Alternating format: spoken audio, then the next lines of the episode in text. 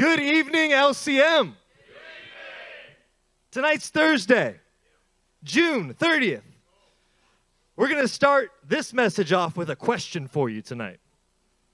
When I say the word Phillips, what does that mean to you? Come on, somebody answer. Okay.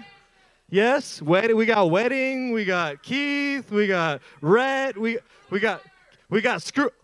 You see that? Yeah. See, I'm a mechanic, guys. Uh, it's hard for me to get away from that word screwdriver. That's what it is. That's what it means to me.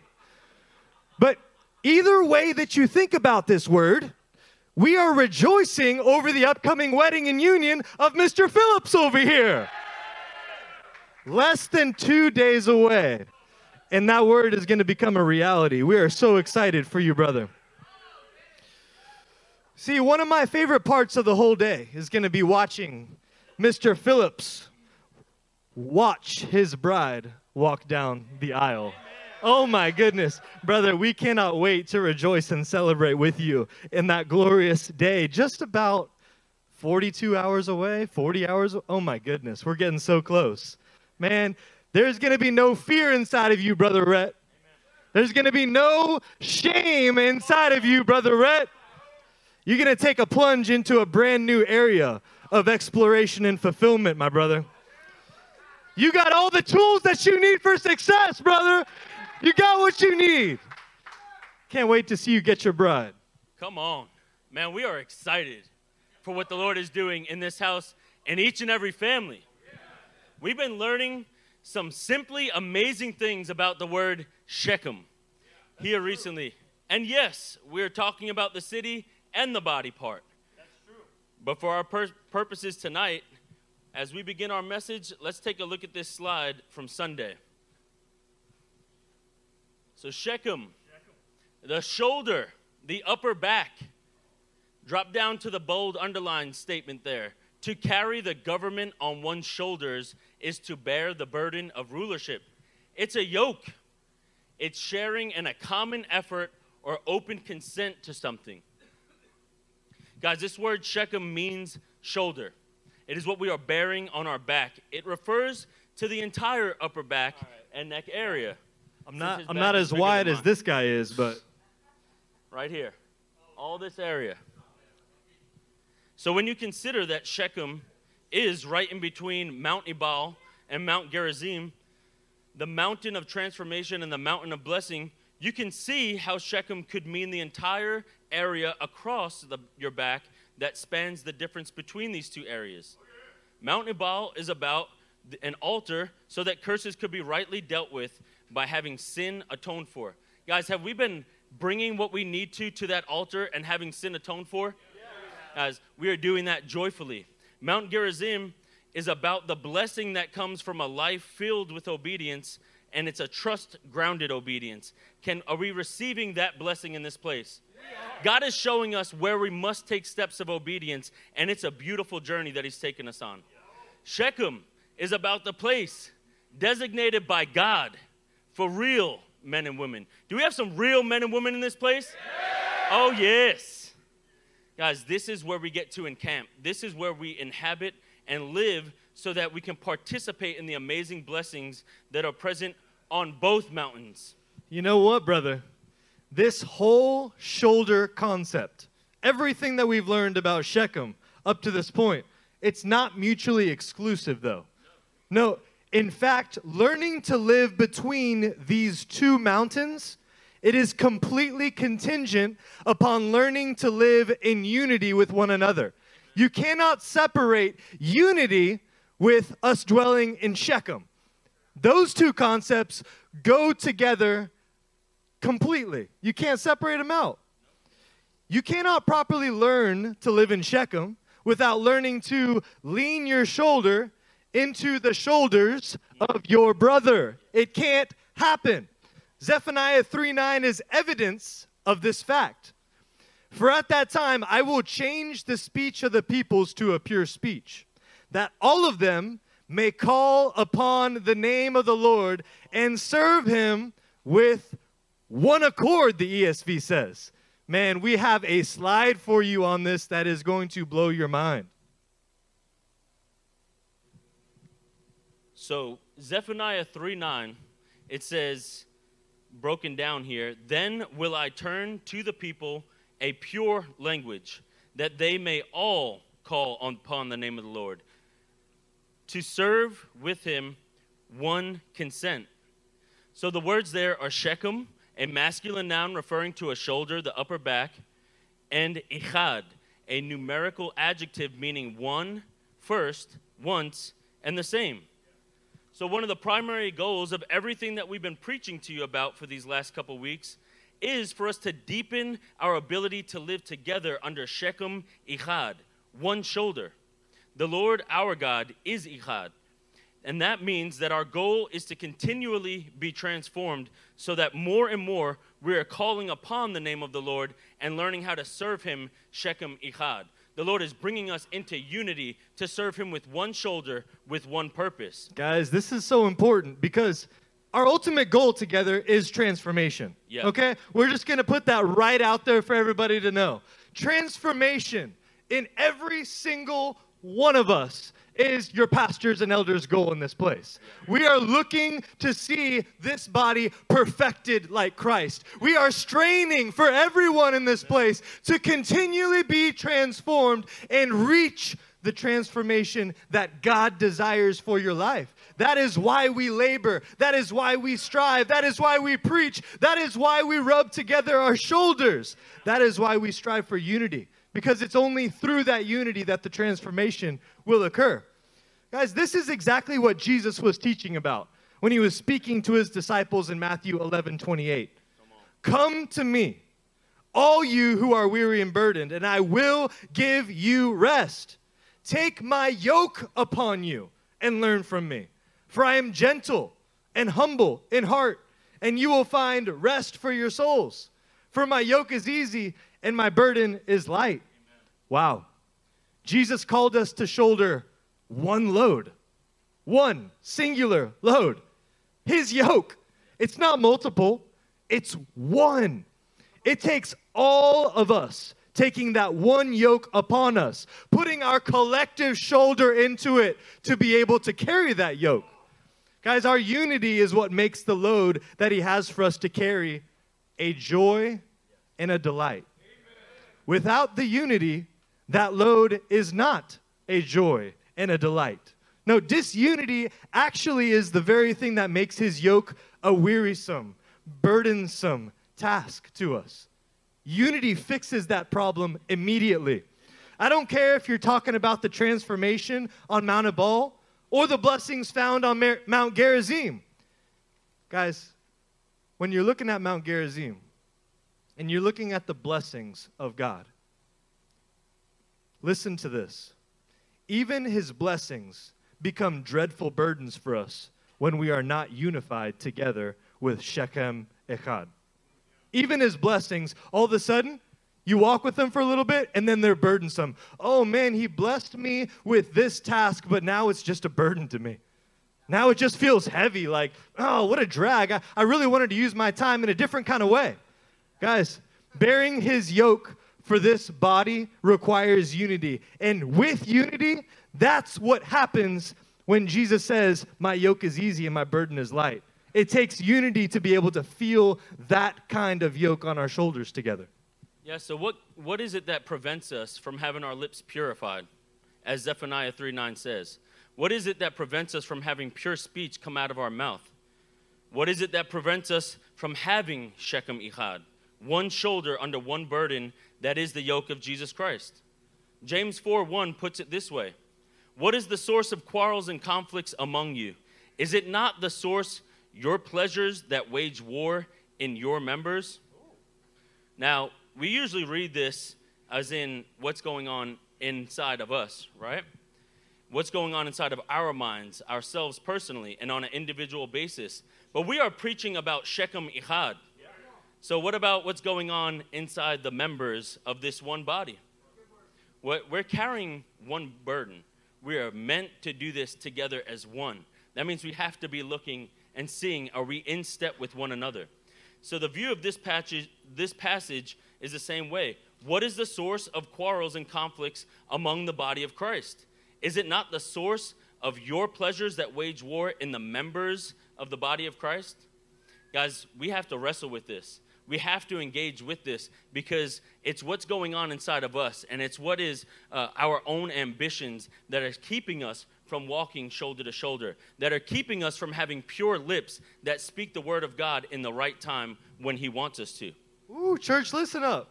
Nothing kills Shechem Echad faster than running away from the yoke and the unity that you were designed to carry In trading that yoke for pleasure instead. Nothing kills our unity together faster than that. Now, we're going to zoom in on this for a second because we've got a specific example, and it's one of many, but it's one that's been present in our homes this week. It's one that's been present in our teams this week. It's one that's been present all around us. So let's dig into it together. Are you guys ready to grow? Okay. We're not talking about married pleasures, okay? That's not on the table. No, that Rhett and Gabby are going to have that in a couple days, and that's holy, good, and pleasing to God, okay? No, we're talking about those evenings. Maybe when you would just rather not carry the yoke of the body of Christ on your shoulder. So you lock yourself in your room prematurely. You, you get back. You indulge yourself in some worldly pleasures that you think that you want more than the unity, the Shechem Echad, that could be yours in Christ Jesus. That's the kind of thing that we're getting at when we say running away from the yoke. Man, that's not too difficult to think about it if we actually stop and take the time. How, mu- how many times are we finishing a workday and all we want to do is recluse to our room? All we want to do is what our flesh is wanting to do rather than we know, what we know we must do in order to build up that unity that God desires in us. Man, you remember that one of our main directives this year was increased communion with one another? Y'all remember that? Guys, we are growing. We are the body building up the body. It is not about any one of us sh- outshining another. We are doing this with one shoulder. The only way that you see the increase that the Lord spoke over us is to stop running away from the yoke. Right. Guys, it is easy when we do it together. And not easy in the sense of, oh, I'm just going to go along to get along. It's easy because it's a delight, it's a joy, it's something that we get to rejoice in. Guys, it's not burdensome. So we need to start assembling as one man beneath it and learning to shoulder it together. You know what that means? Every time that we do this, we know exactly how to fit into one another. Right. Now, Pastor Nik's slightly taller than me, so sometimes I'm going to get underneath his shoulder. Sometimes I'll be able to stand up a little taller. But every time, the more and more that we're doing this, the more unified and more tightly knit we're being fit together. Aren't you glad that we're bringing this up tonight? Yeah! Come on. It's good to dwell in Shechem and have eureka moments, isn't it? Yeah. Guys, is it good to have eureka moments? Yeah. Come on, somebody say that with me. Eureka! Eureka! Amen. We are making the connection between these concepts for you because we saw something special in the Paleo Hebrew for the word Shechem. It's made up of three letters a shin, a kaf, and a mem. So, as you can see on the slide here, you can break that down into a sharp pressing that bends your chaos so that you will become mighty. Guys, is that revelatory or what? A sharp pressing that bends our chaos so that we can actually walk as one mighty body. Dwelling in Shechem is the very method that God will use so that our own chaos can be bent under His yoke and we can collectively shoulder the load like He always intended us to carry. Guys, family, our fleshly pleasures need to be pressed because they contribute to the very chaos that prevents us from becoming mighty. And praise God, brother. Praise God for that very pressing. Praise God that we're not only finding areas just like this, we're learning to love their exposure. Yes. We're learning to love the process. That's because these areas are not a reset. Oh, we're not resetting every time that God reveals something like this. No, they're opportunities to renew our covenant with the Lord, to renew the love of repentance that we had at first, Amen. To show Him that we still have the love that we had at first for His transformation in our lives. Amen.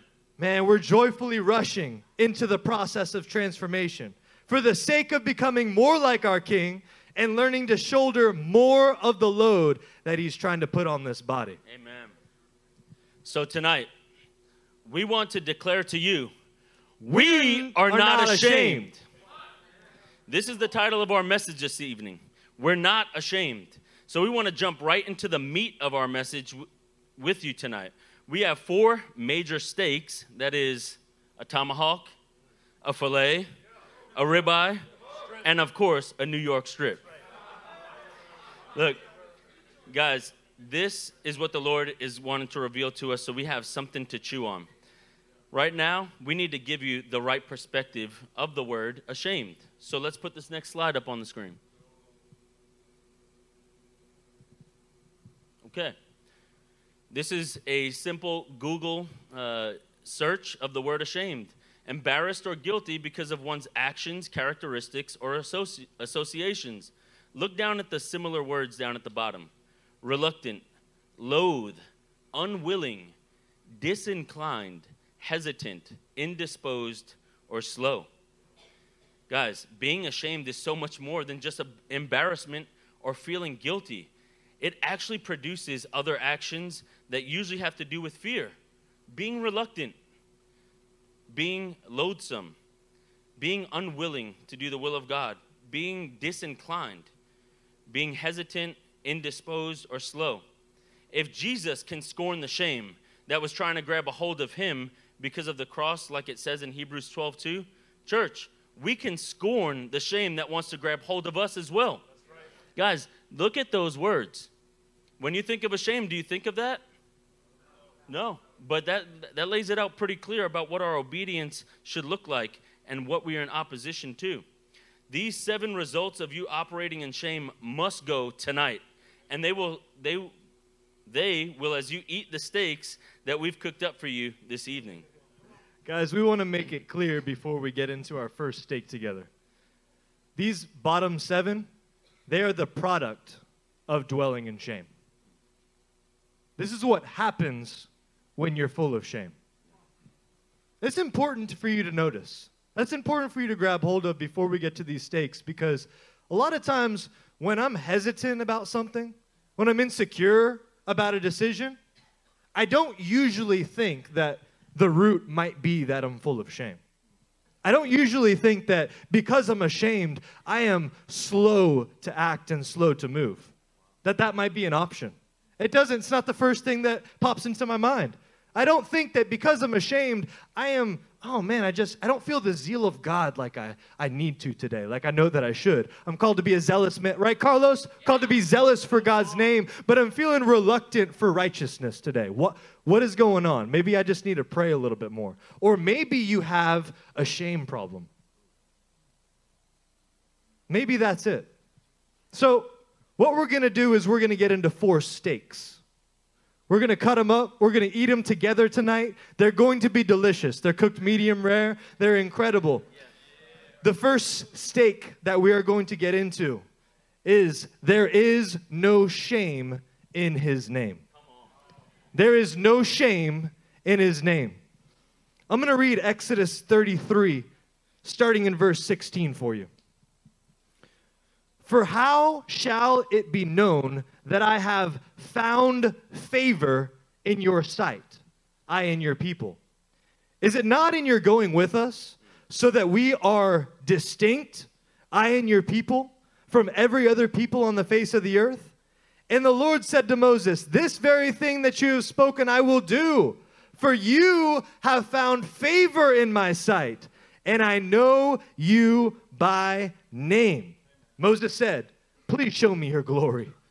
And he said, I will make all my goodness pass before you, and I will proclaim before you my name, the Lord.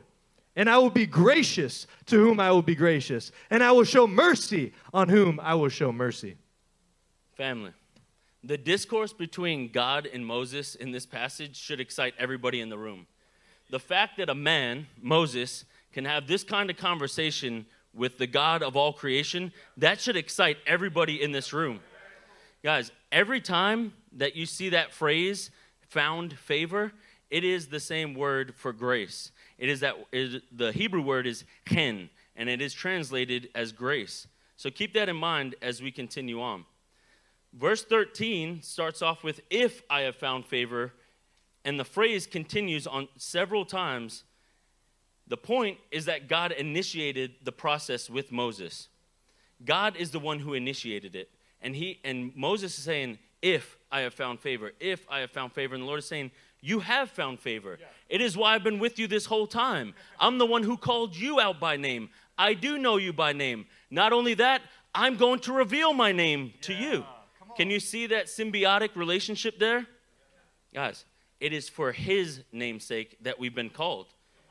Can you, can you think back on some times that you may have been ashamed that you're called by the name of God? I mean, be real. We're going to just sit here for a minute. How often are we, think, are we quick to call God to task and say, Oh, if I have found favor with you? And in actuality, it's because we're slow, we're hesitant, we're reluctant because we're ashamed. And so we start making up these excuses and trying to call God to task as if He's not the one who called us and told us already what to do. So, what's amazing about this interaction is the mutual relationship of God knowing Moses by name and the fact that he is revealing his name to him. God was willing to make himself known to Moses. He passed before him and showed him his glory. This is what God has been expressing to the depth of our hearts. This is what he wants us to see. Church, you have found favor with God. He has revealed his name to you because he knows each one of you by name. He is supplying us with grace the same way he did Moses and the same way that Peter admonishes us in the first epistle in 1 Peter chapter 4. 1 Peter 4 verse 15 says this. If you suffer, it should not be as a murderer or a thief or any kind of criminal or even even as a meddler. Now, we were reading this earlier and we thought, well that's interesting.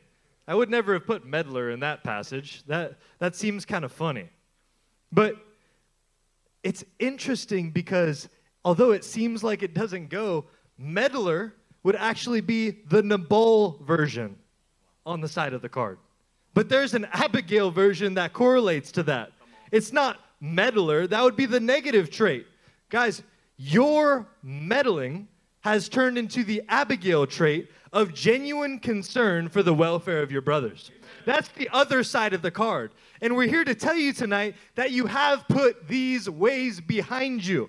Your meddling has become an Abigail trait of genuine concern for one another. Amen. Like, like genuine, I am I I have concern over my brother Cho back there. That brother right there is walking with the Lord, and I am so proud of what he's becoming. The, the Abigail trait is coming alive in each one of us, and it is causing our unity to grow. 16.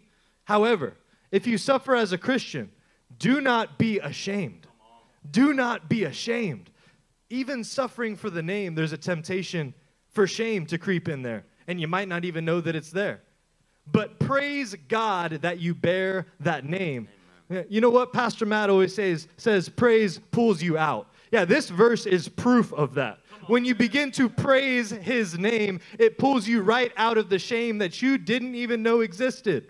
17, for it is time for judgment to begin with the family of God.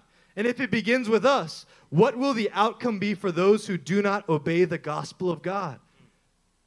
We bear the name of Christ and the name of our Father, the Lord. For this reason, our judgment is not some ominous event waiting for us in the future.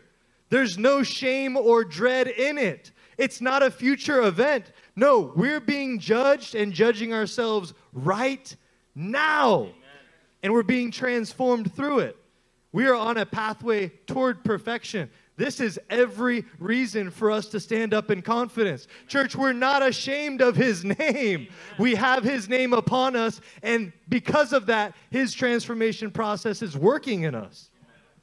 Guys, John 17 talks about Jesus manifesting his name to his disciples, and he continues to go on that he will continue to manifest. That is, make God the Father's name known to his disciples.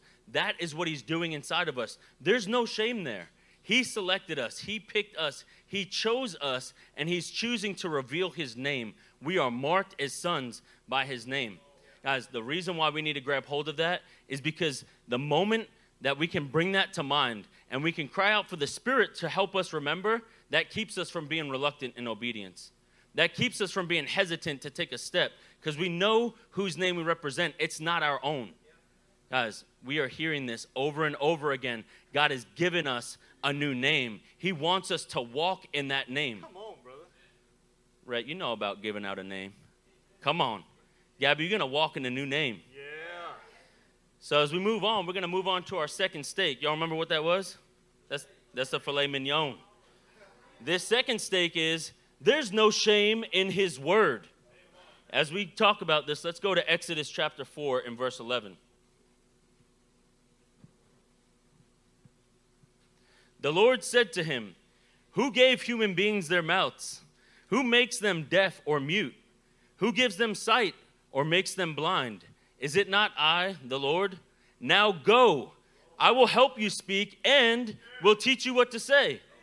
Uh, how pashat does it get, guys? The Lord is telling us, I can shut your mouth right now if I want to. I'm telling you to open it up. I'm going to fill your mouth with my words. I'm going to teach you what to say. Go and speak my word. Don't be ashamed of it. Guys, the point that God makes here to Moses is profound if we look at it rightly. He's telling him, I gave you your ears. You're hearing correctly. I'm telling you to go. I gave you your mouth. You are speaking my words. There is nothing to be ashamed of. The mouth is given by God, the ears are given by God, the eyes to see rightly are all given by God. Can you see how he's helping Moses along? He's telling him, You lack absolutely nothing. Church, we lack absolutely nothing. Everything that we have to speak his word boldly and unashamedly, he's given to us. So, have you been given a mouth? Yes. Have you been given ears to hear? Yes. As we're not just talking about the physical, we're talking about how we have inclined our heart. You remember one of those negative traits of ashamed was disinclined? No, the Lord is causing our hearts to be inclined to Him. He wants us to hear His word and He wants us to speak it boldly. Look, there's no excuse that we can come up with to trump the fact that we are created by Him and He wants to speak through us. He can speak to any one of us at any time, and yet He speaks to this whole body through one person. He speaks to this whole body collectively, collectively through multiple people. He wants us to be unified and unashamed of His word. Church, we've been given the very words of life. Let that sink in. They are not idle words. They are our very life. This is what we live by. This is what we cling to. Let's not forget what our hearts are inclined to. It is His Word. Think on the revelations that have been given to us week in and week out. Guys, there's talking about steak, there's so much to chew on. Oftentimes, we're leaving stuff on the plate. No, we need to be speaking exactly what God has given to us. We need to let it manifest inside of us. We can't be unwilling to apply His word in our life. You know, when you're reading through those 12 gates, how many of you, I, I want to see your hands, how many of you struggle with seeing yourself in that way? That would be an example of the manifestation of shame that we're talking about here. Guys, what we are preaching to you tonight is that there is no shame Amen. in the Word of God. Amen. There is no shame for us encountering the Word of God. There is no shame about what the Word of God speaks about us. Yeah, something's happening here. Amen. I can feel that. Come on. It's not just about mimicking these words about who you are. It's not just about memorizing the 12 gates. It's about praying and if you don't feel like this is who you are, if you feel ashamed because you are not measuring up to what God said that you are, then you pray and you approach his throne and you ask him for more grace to transform you. You ask him for more power over your sin. You ask him, Lord, you're a good God. I'm not ashamed that your name is upon me. I carry it with pride. But your word, I, I, I feel like I'm not measuring up to what it says about me. Give me more grace. Give me more power to see myself as you see me. Guys, that will change a man. Yeah. that will change a person in this room tonight. 2 Corinthians 4 1. Therefore, since through God's mercy we have this ministry. Oh my goodness gracious. We do not lose heart. Rather, we have renounced secret and shameful ways. We do not use deception, nor do we distort the word of God. On the contrary, by setting forth the truth plainly, we commend ourselves to every man's conscience in the sight of God. It's through God's mercy that we have this ministry. You know what that means? It means that your spot in this church and in this ministry has nothing to do with your so called acceptance or not acceptance of it. It depends on God's mercy in your life. He opened up the spot. He put your foot in the spot. He told you to stand there. He's teaching you how to be equipped in it. He's raising you up. He's the one that brought you here. It depends on His mercy, not on the shame that you carry around. Don't you forget that. You have renounced secret and shameful ways, deception, distortions of every kind. Guys, we can see that your lives are becoming even more transparent. An open book that can be changed by the very word of God, and that plays a crucial role in the transformation in others through the plain truth that comes from his word. Notice what this scripture is opposing. It's opposing the I'm going to choose this and not that. I'm going to believe this portion and not that portion. Guys, he's given us a full meal to eat. He's given us a whole filet mignon to sink our teeth in, and that is the Word of God. We leave no room for reluctance or hesitance in obeying what God's Word is actually saying to us. We submit to being Echad with the Word and the Spirit of God.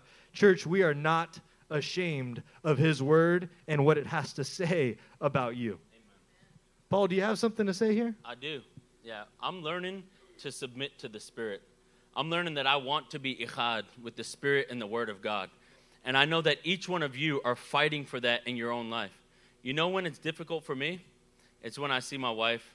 She's having a difficult time, and I know what the Word says, and I know what she's wanting from me in that moment is sympathy. And I know it's difficult. If I'm slow to speak His Word, exactly what His Word says, and not just speak it, I don't want to just uh, have something memorized and then just spit it out there. I want to have it manifest inside of me. I want her to see that so that she can believe. I want her to grow in her faith and confidence and say, I'm not ashamed of what the word says either. I'm not going to be slow to put my flesh to death right now because I can see it in my husband. I can see him living this out. Men, this should cause us to rise up in this place. We are learning to submit to the Spirit and the Word at work inside of us. Church, we're not ashamed of His Word we're not going to let the effectiveness of God's word hit a dull heart. We're going to have hearts that are inclined to Him. We're going to have a mouth ready to speak the very word that His Spirit is prompting us to speak in that moment. That means we're not going to be ashamed of the corrections and the discipline that comes. Yeah. You know, every time we talk about it, we all are like, yes, I love correction, I love discipline. Wait, it's still a soft spot in each one of us We're gonna get it. it's still something that we have to learn to grow in and say, I'm not ashamed of that. I'm not going to be reluctant or hesitant to respond to that correction. I'm going to love it. I'm not ashamed of God's word in my life. Guys, we're moving into our third stake. Y'all ready for it? It's that tomahawk. There is no shame in his work. Come on, say that with me. There is no shame in his work. Let's go to Nehemiah chapter 4 and we're going to pick up in verse 4. Oh, you know it, Adam. Hear us, our God, for we are despised. Turn their insults back on their own heads. Give them over as plunder in a land of captivity. Do not cover up their guilt or blot out their sins from your sight, for they have thrown insults in the face of the builders. Guys, right here, I want to just pause for a minute. Because when we start feeling that uh, despising, when we start to feel and hear those insults, and we, t- we start to feel that opposition, there's something that wants to shrink back inside of us. We're saying no more. We're not ashamed of the work that God has put in our hand. Look at verse 6. So we rebuilt the wall till all of it reached half its height. All these things are happening. We can feel the despising and the insults. So we rebuilt the wall. We didn't stop the work. And it wasn't just Pastor Nik was building up his part of the wall and, and Gabriel's building up his part of the wall, but I'm sitting here shrinking back watching them. No, we are shouldering this load together. The wall was built up to half its height as one. Yeah. One wall. The whole thing. That sound familiar? Y'all heard that before? Yeah. Guys, this is what it looks like. We're not ashamed of the work that God has given us. All the people worked with all their heart. Guys, this, this is no reluctance, no hesitancy. We're giving everything that we have to the labor. We need the heart of the people of Nehemiah's day. They're just coming out of captivity, right? What do they have?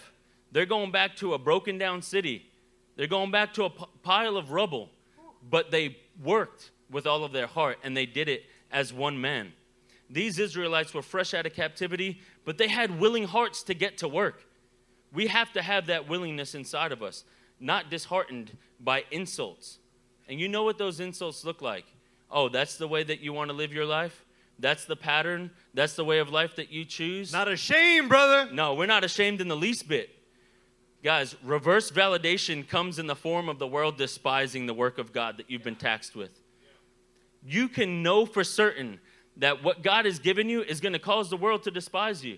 They're going to cast insults on you. And that's reverse validation. That means we're going to rebuild and we're going to work with one heart. Insults, ridicule, and mocking will always be there for the man and woman that is doing the work of God. Church, do not be ashamed. Our good Father has given us work to do, and Him alone do we seek to please. Did y'all catch in verse 6 that all of the wall was reaching until half its height? It grew up as one. Church, when we work for the kingdom, we work with one shoulder. Shechem Echad, growing up as one man. Oh, come on. Turn with us to Ephesians chapter 2 and verse 8.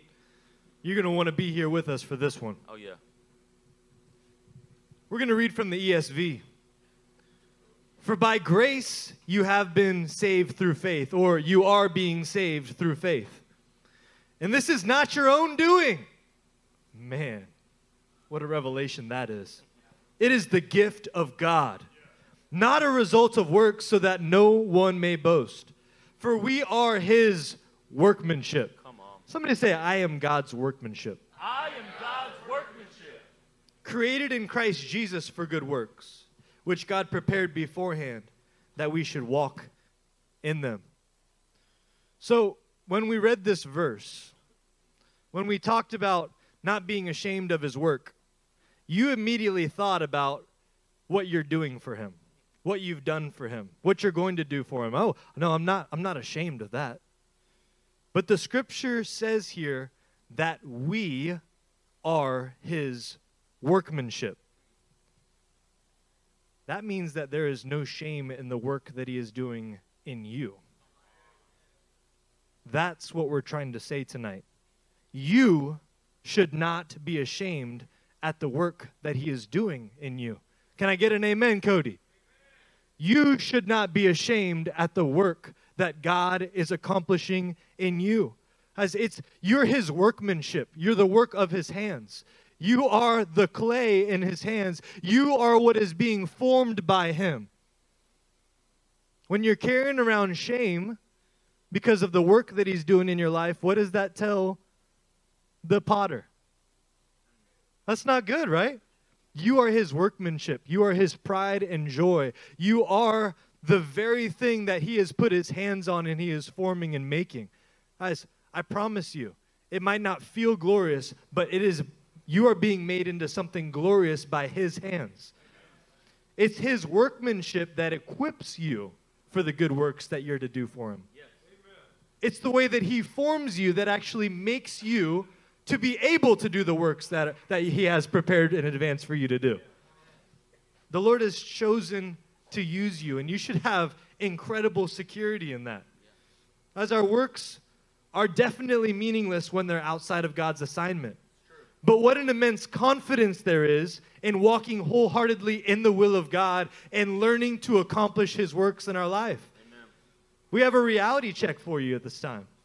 If the works are prepared beforehand, what in the world did you have to do with their choosing anyway? No, God, God chose them before the creation of the world. He chose them before you were even formed, before you were made, before you were anything, before you existed at all. He had your works chosen for you, and He had the plan of workmanship in what He was going to make you into. Is that comforting to anybody in this room? You are His workmanship, a workman who does not need to be ashamed at what is happening in your life and the tools that He's equipping you with, that He will equip you with to accomplish His works. Church, say, we're not ashamed of His work. This is what we've been hearing. This is why we can say, yeah, I can go up to Mount Ebal. I can lay this on the altar again. I can look ahead at what God has intended for me on Mount Gerizim, the blessings that are before me. I'm not ashamed of the work that's happening inside of me because I know where He's taking me to. I know that He's the one who's chosen me for this. I know that He's the one who has given me everything I need to accomplish the work. We've got to grow in that confidence tonight. That is what helps us to say, I'm not ashamed of the work. I know what he's doing. I know where he's taking me to. I know that this was well before I was even created, well before the world was even created. He had a plan for you. Guys, that's something that we can say, I'm unashamed about that. I'm going to do the work that God has for me. As we're moving on to our fourth stake tonight, in this part of the message, we're talking about no shame in his family. Are you my family? I love my family. Pastor Wade, I love my church. This is a beautiful church. I have no shame in this family. Let's turn to Hebrews chapter 2, and we're going to pick up in verse 11. Both the one who makes people holy and those who are made holy are of the same family. So Jesus is not ashamed to call him them brothers and sisters. Okay, hop down to verse 16. Incredible. Instead, they were longing for a better, better country, a heavenly one. Therefore, God is not ashamed to be called their God, for he has prepared a city for them. Okay, guys. So this morning, my wife and I had some stern words with one another. Like this morning, before I left for work. Uh, it was over a standard that we had set in our house that was not being carried out and there was some stern words. It was a tough conversation. There was brazenness involved in it. But do her actions or my sternness toward them mean that I am now ashamed to call her my wife? I need a better no from you. No! Of course they don't. Of course, they don't mean that I'm now ashamed to call my beautiful wife my wife. That's not how this works, guys. She is still being made holy, just like I am being made holy. We are of the same family. I have chosen her. Her spot with me is more secure than it has ever been, and it's not going anywhere. I handpicked her to be a part of my family. There is no shame in that that actually provides the opportunity for us to have stern conversations and for us to grow. Guys, put yourself in that spot with God. I want you to think about you being the bride for a second. He gave you that spot. He cleared it out for you. He called you by name. He declared, You are mine. You belong to me. Because you made a mistake, because you sinned, because something happened on a temporary basis, you're going to carry that kind of shame around with you? We put our foot down tonight and we say no in the name of Jesus. That's not how a godly husband acts. That's not how our father acts. Guys, get that. I need you to get that with us tonight. We've experienced some of the sternness of God. It has been for our benefit. Oh, we're actually learning to love it. And Jesus still says to us, I am not ashamed to call you my brother. I am not ashamed to call you my sister. Adonai still says to us, I am not ashamed to, for you to call me your God. Church, we also want to declare tonight, we're not ashamed of you at all. Not one of you in this room. I'm looking around from left to right. Not one of you are we ashamed of at all. No, we're a brotherhood. We're called by God. Your position here has been God ordained. Man, it's time to lift up your head and stop being shameful about it. You know why we're not ashamed of you? Because we can see the evidence of God working in your lives. We can see that He is not ashamed of you. So, church, we're not ashamed of you. We can see your excitement about the kingdom and the future growing because you can see His grace in your life is actually at work and it's growing every single day. His grace, His power over sin is alive and at work inside of you. You can be certain that His grace is at work in your life because of verses like Romans chapter 6 and verse 5. For if we have been united with him in, like in his death, we will certainly also be united with him in his resurrection. For we know that our old self was crucified with him so that the body of sin might be done away with, that we should no longer be slaves to sin. Because anyone who has died has been freed from sin. Guys, you can be certain tonight, certain that His grace is at work in your life because your unity with your leadership and your unity with your brothers is growing. Is that true in your life? Then you can be certain that His grace is growing right alongside of that unity because they are not mutually exclusive. No, they must go together. Guys, one of the glorious things about being united together with Him in His death is that no matter what situation you find yourself in, no matter whose fault things might have been, no matter how you are actually feeling in those moments, you cannot be wronged. Say, I cannot be wronged. I cannot be wrong. Say, I cannot be hurt by it. I cannot be hurt by it. Church, you can't be any of these things because the old self that would do that, it's already been crucified with Christ. So sorry. Too bad. I can't be wronged by this situation. I can't be hurt by this situation. I don't care whose fault it might have felt like it was. I can't be wronged by this because I've already been crucified in the grave with Christ. Amen. And I'm resurrected into something brand new. Guys, you are growing in this unifying way of life because of the way that you are learning to stand under one shoulder with all of us in this crucifixion. Amen.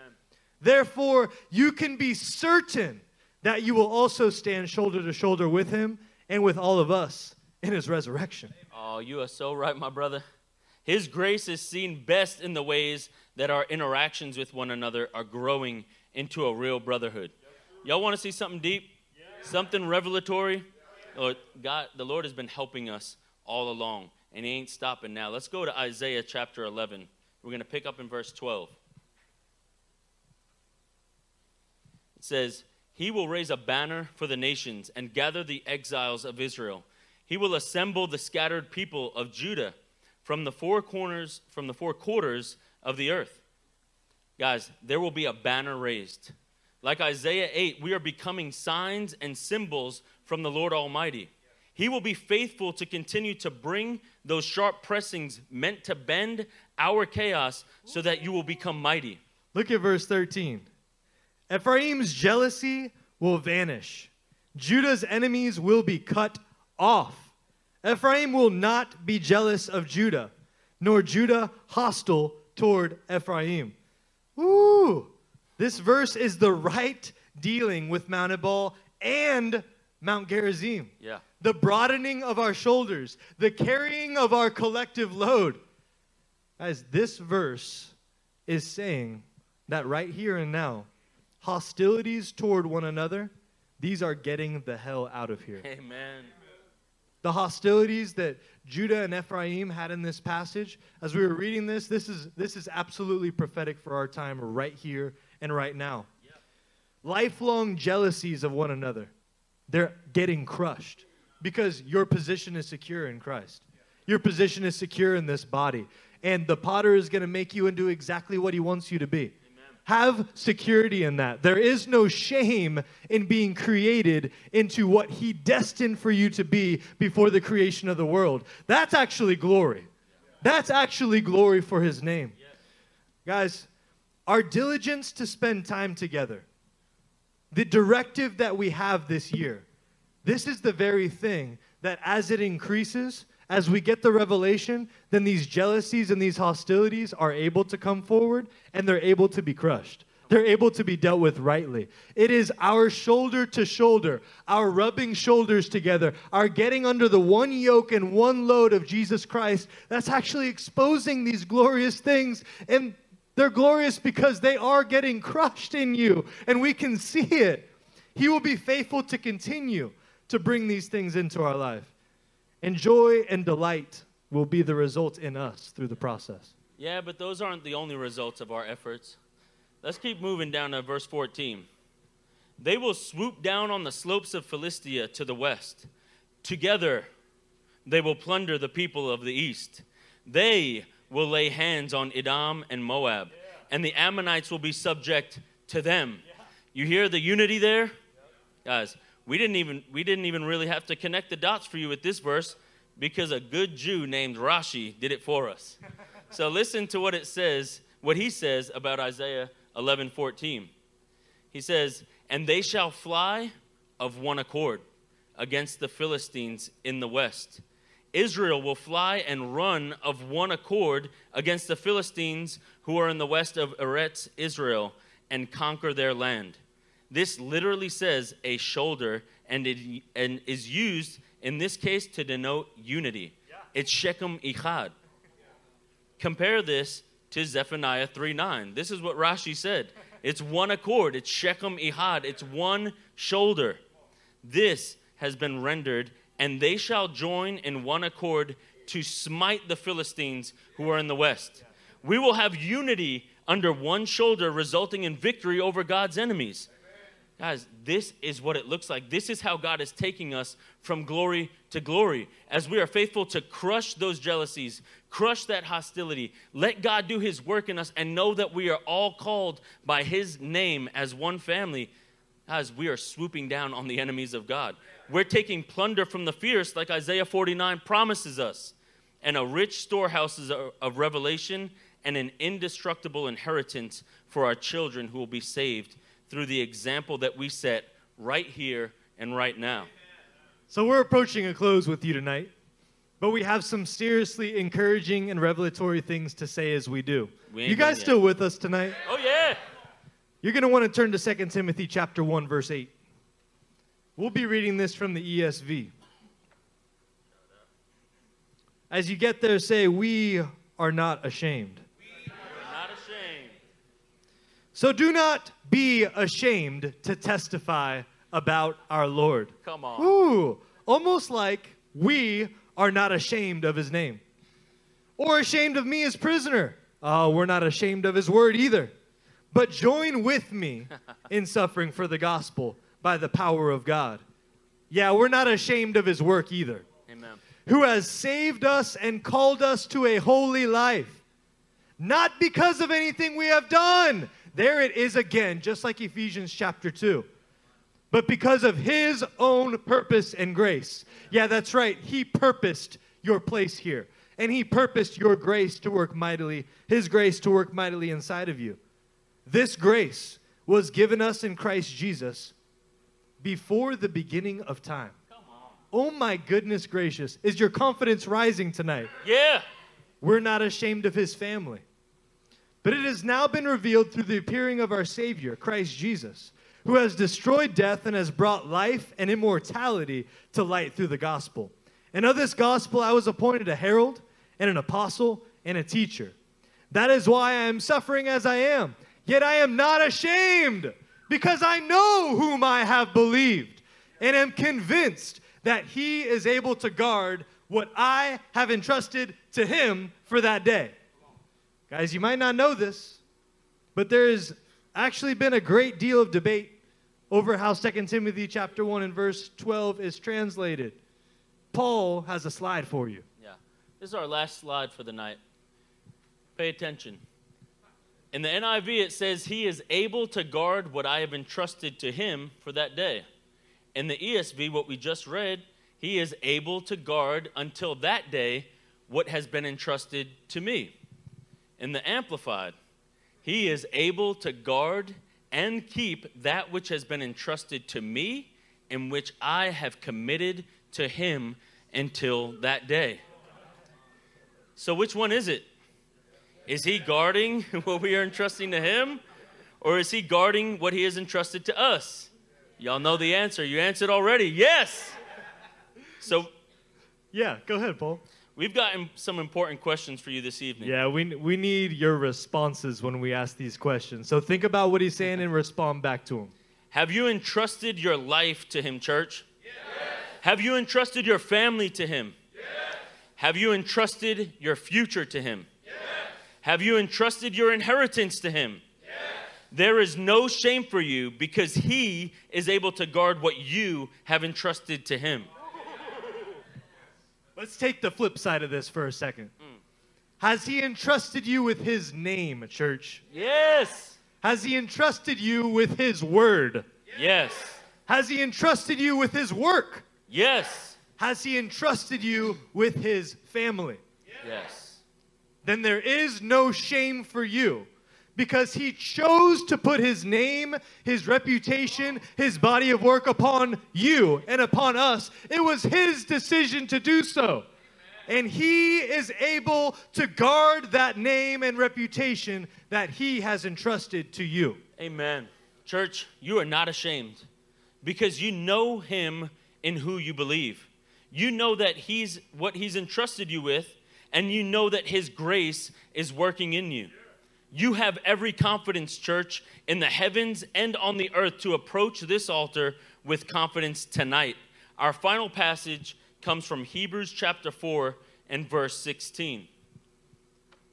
Let us then approach the throne of grace with confidence so that we may receive mercy and find grace to help us in our time of need.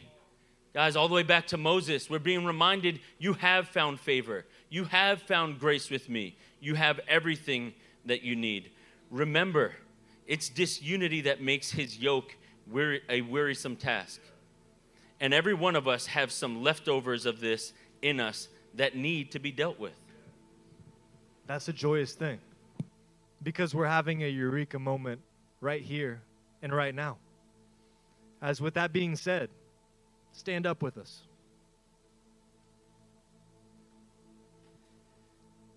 We've got a very specific goal tonight. We're going to help you out with it.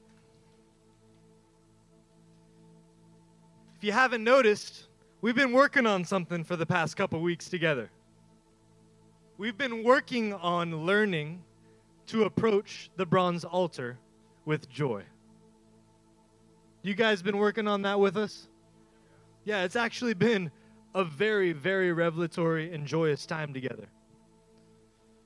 This shows the Lord that we're not ashamed. When we can approach the bronze altar with joy, with confidence, with courage, knowing what He will accomplish in us, as this is the very thing that shows Him, God, I'm not ashamed of your name on me. I'm not ashamed of your word. I'm not ashamed of the family or the work that you've placed around me. I'm not ashamed of you. That's that is what we convey to God when we approach his altar in that way. Let your choice of a joyful approach right now overflow. What we're going to do as we approach this altar is we are going to ask the Lord for the measure of his grace that we need tonight. He's apportioned it for us since the creation of the world. It belongs to you. So it's time to ask Him for what you need. It's time to ask Him for that grace that He has already set aside for you and for me. Grace to help you stop running away from His yoke. Grace that causes you to turn back around and to plunge into the weight of the load. Grace that says, I am going to stand shoulder to shoulder. I am going to stand Echad Shechem with my brothers. Grace that empowers you to rush in and put on that yoke and burden squarely on your shoulders tonight. Grace that brings you into a greater unity together with His body. Everyone, right now, put a big old smile on your face. I, I guarantee you that starting right now, this is not going to be wearisome. Come on, approach the altar and raise your hands. Father, we thank you for apportioning your grace to us, mighty God. Lord, we thank you that it belongs to us. You say, ask and receive. Lord, you haven't received because we haven't asked you yet. Well, right now, tonight, Lord, we approach your altar and we ask, Lord. We ask for your grace, Father. Show us your mercy tonight, mighty God. Help us to shoulder the load together, Lord God. Help us to be in unity with our brothers, mighty God. We praise your name in advance for your work in our area.